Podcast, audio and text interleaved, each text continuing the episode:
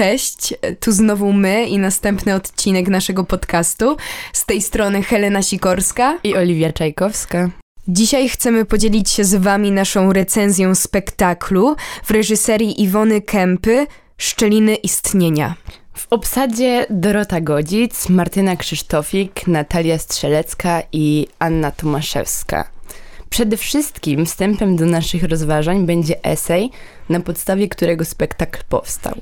Autorką tego eseju jest Jolanta Brach-Czajna, polska filozofka i feministka. Jej książka Szczeliny Istnienia, wydana w 1992 roku, obiła się niemałym echem wśród odbiorców, a szczególnie wśród kobiet. Została okrzyknięta Biblią feminizmu. Głównym tematem rozważań jest egzystencja jednostki. Szczeliny istnienia nie stawiają pytań dotyczących tylko tego, jak powinniśmy istnieć, ale jak rzeczywiście istniejemy. Filozofia codzienności Jolanty bierze się z zadumy na tym, co blisko, dookoła nas, czego doświadcza każdy człowiek. Pozwolę sobie przytoczyć jeden z cytatów Szczelin istnienia. Podstawy naszego istnienia stanowi codzienność, a że fakt istnienia przeżywamy jako niezwykle ważny, więc ogarnia nas zdumienie, ilekroć uświadamiamy sobie, że upływa ono na drobiazgach. Obcinanie paznokci, wynoszenie śmieci czy ścielenie łóżka, obieranie ziemniaków, każda z tych czynności ma w oczach filozofki wymiar egzystencjalny i metafizyczny. Autorka dopatruje się egzystencjalnego sensu zarówno w rodzeniu się czy umieraniu, jak i w jedzeniu czy codziennym krzątaniu się po domu. Tak jak wspomniałaś, e, spektakl jest przede wszystkim filozoficzny, porusza egzystencjalne tematy i tak naprawdę wręcz zmusza nas do myślenia nad sensem życia, tak naprawdę, i przedstawia codzienną rutynę życia kobiet poprzez banalne czynności, które wykonujemy rano, jak wstajemy z łóżka, ścielimy to łóżko, yy, zamiatamy podłogę i ten spektakl jest pełen feministycznej mocy, właśnie o codziennym wysiłku, który jest tak naprawdę istotą naszej egzystencji. Yy, moim zdaniem spektakli feministycznych powinno być jeszcze więcej. Zdecydowanie. Aby poruszyć temat kobiet w społeczeństwie. I premiera tego spektaklu odbyła się 17 listopada 2023 roku w Teatrze imienia Juliusza Słowackiego w Krakowie. I uważam, że każda kobieta, jak i w ogóle każdy człowiek powinien obejrzeć ten spektakl, a nawet nie biernie obejrzeć, ale czynnie go przeżyć. Trzeba wspomnieć również, że on nie był na głównej scenie w Teatrze Słowackiego, tylko w domu Machin, gdzie jest ten jeszcze większy kontakt z aktorami, bo siedzi się bardzo blisko. Ja na przykład dużo bardziej wolę spektakle odbywające się w małych salach, bo to przeżywanie jest jeszcze głębsze. Bardziej się wchodzi w oczy, w tą interakcję z tymi aktorami i aż, aż ciary przeszywają człowieka, jak ogląda takie spektakle.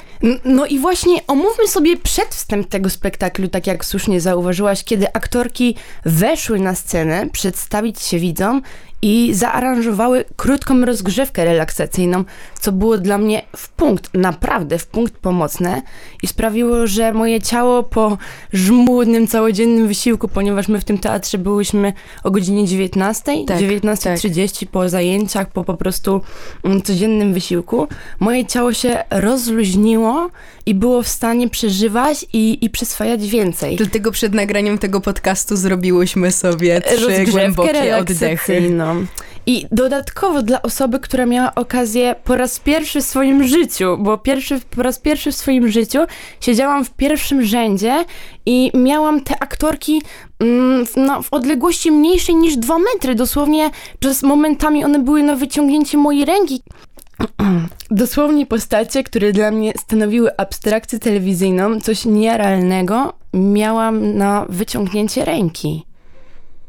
Tak, y, sztuka składa się z czterech części. Każda część opisuje tak naprawdę banalną czynność z codzienności. Ja sama w trakcie oglądania spektaklu chyba przeżyłam każdą możliwą emocję. Byłam wzruszona, zirytowana, zbulwersowana, czy nawet smutna.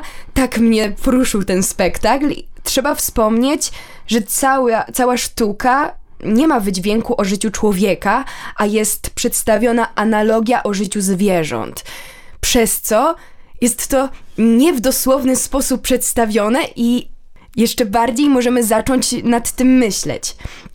Spektakl jest zbudowany na prostocie, na przykład częstowanie publiczności zupą, którą ugotowały aktorki. To też było niesamowite. Pierwszy raz w życiu yy, doświadczyłam takiego kontaktu widz-aktor na poziomie, super, że tak. te aktorki rozdawały mi zupę. Tak, taka interakcja z tą widownią, czy nawet prosiły o bilet autobusowy. Ale to te banalne czynności są kwintesencją przeżywania tego spektaklu i uświadomienia, że to to właśnie jest sedno. Zacznijmy sobie część pierwszą, czyli poród. Reżyserka zwróciła uwagę, że wśród podejmowanych na scenie tematów znalazły się codzienna krzątanina, obieranie ziemniaków, prasowanie, opiekowanie się chorym, ale kluczowym dla filozoficznej opowieści na scenie stał się właśnie temat porodu, czyli otwierającej części spektaklu.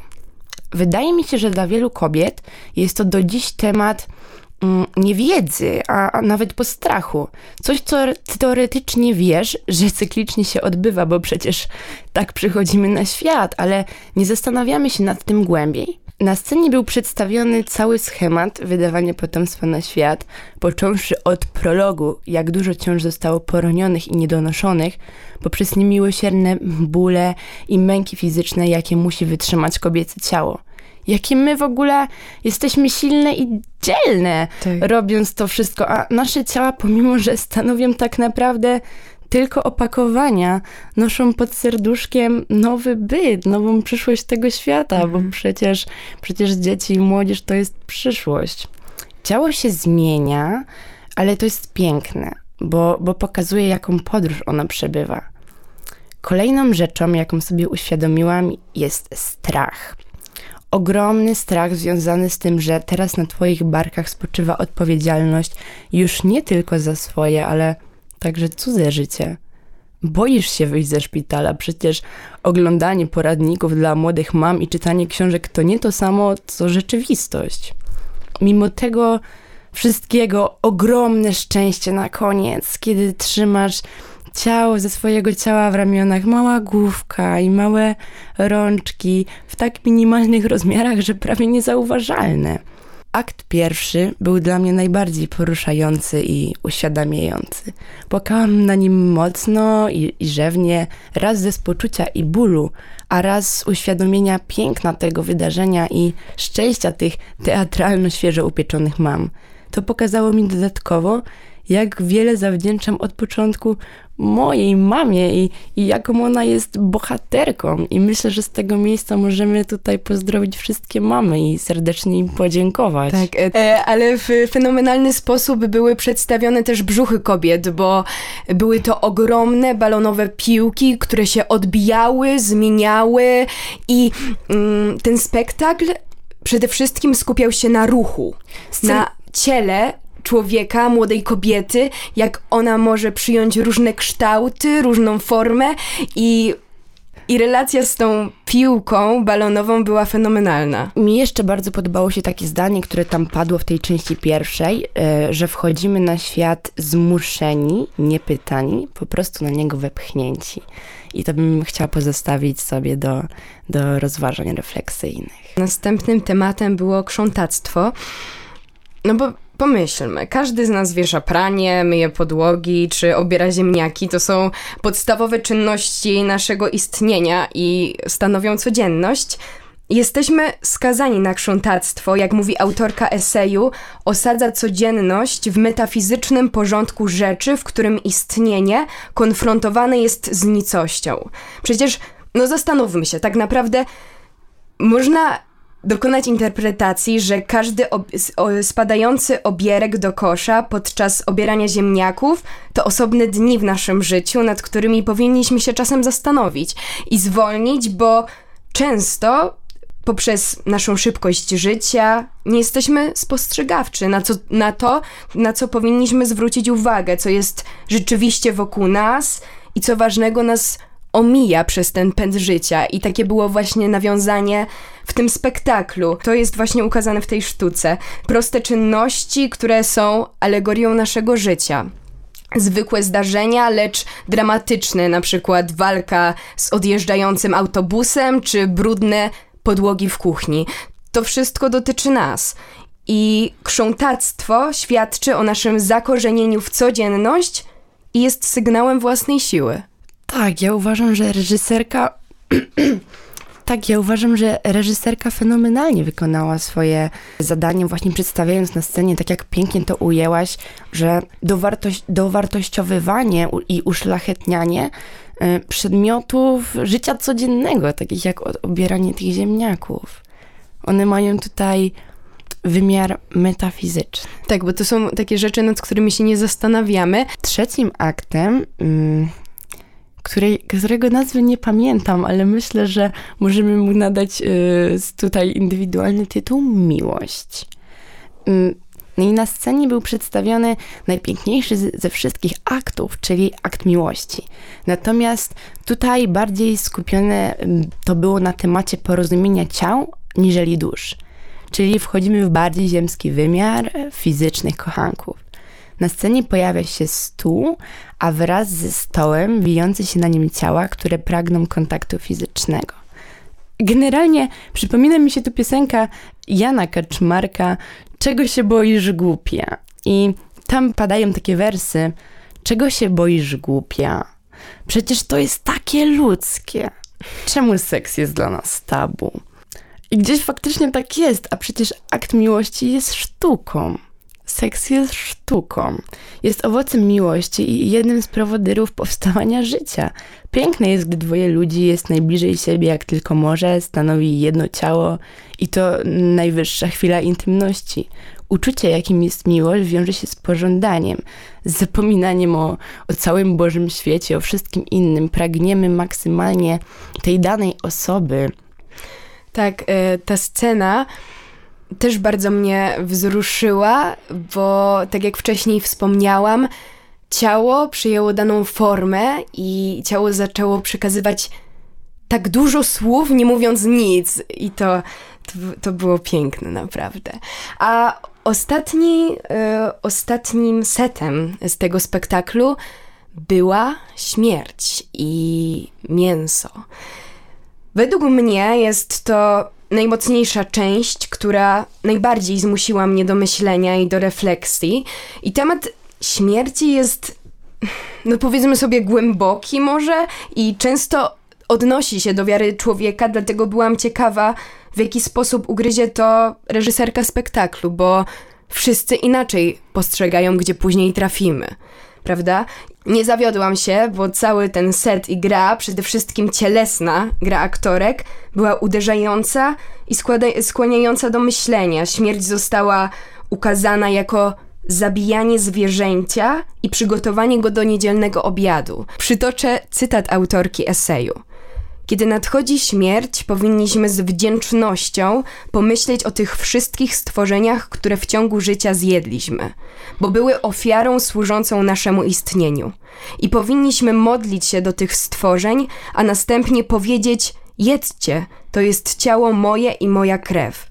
Nic więcej nie dodam i nie skomentuję tego cytatu, bo uważam, że jest on na tyle mocny, że powinniście sobie sami nad ten temat pomyśleć. Ja po obejrzeniu sztuki do dziś mam wstręt do mięsa. Wcześniej też miałam, ale... Hela mam... miała od początku, ale, ale teraz się wzmocnił, teraz kochani się widzowie. wzmocnił, y, ponieważ było to w dosłowny sposób pokazane, że jest to morderstwo, nad którym mało się zastanawiamy. My przecież jak jemy sobie pysznego kurczaka z McDonaldu, to nie myślimy nad tym całym procesem zabijania i patroszenia tego mięsa.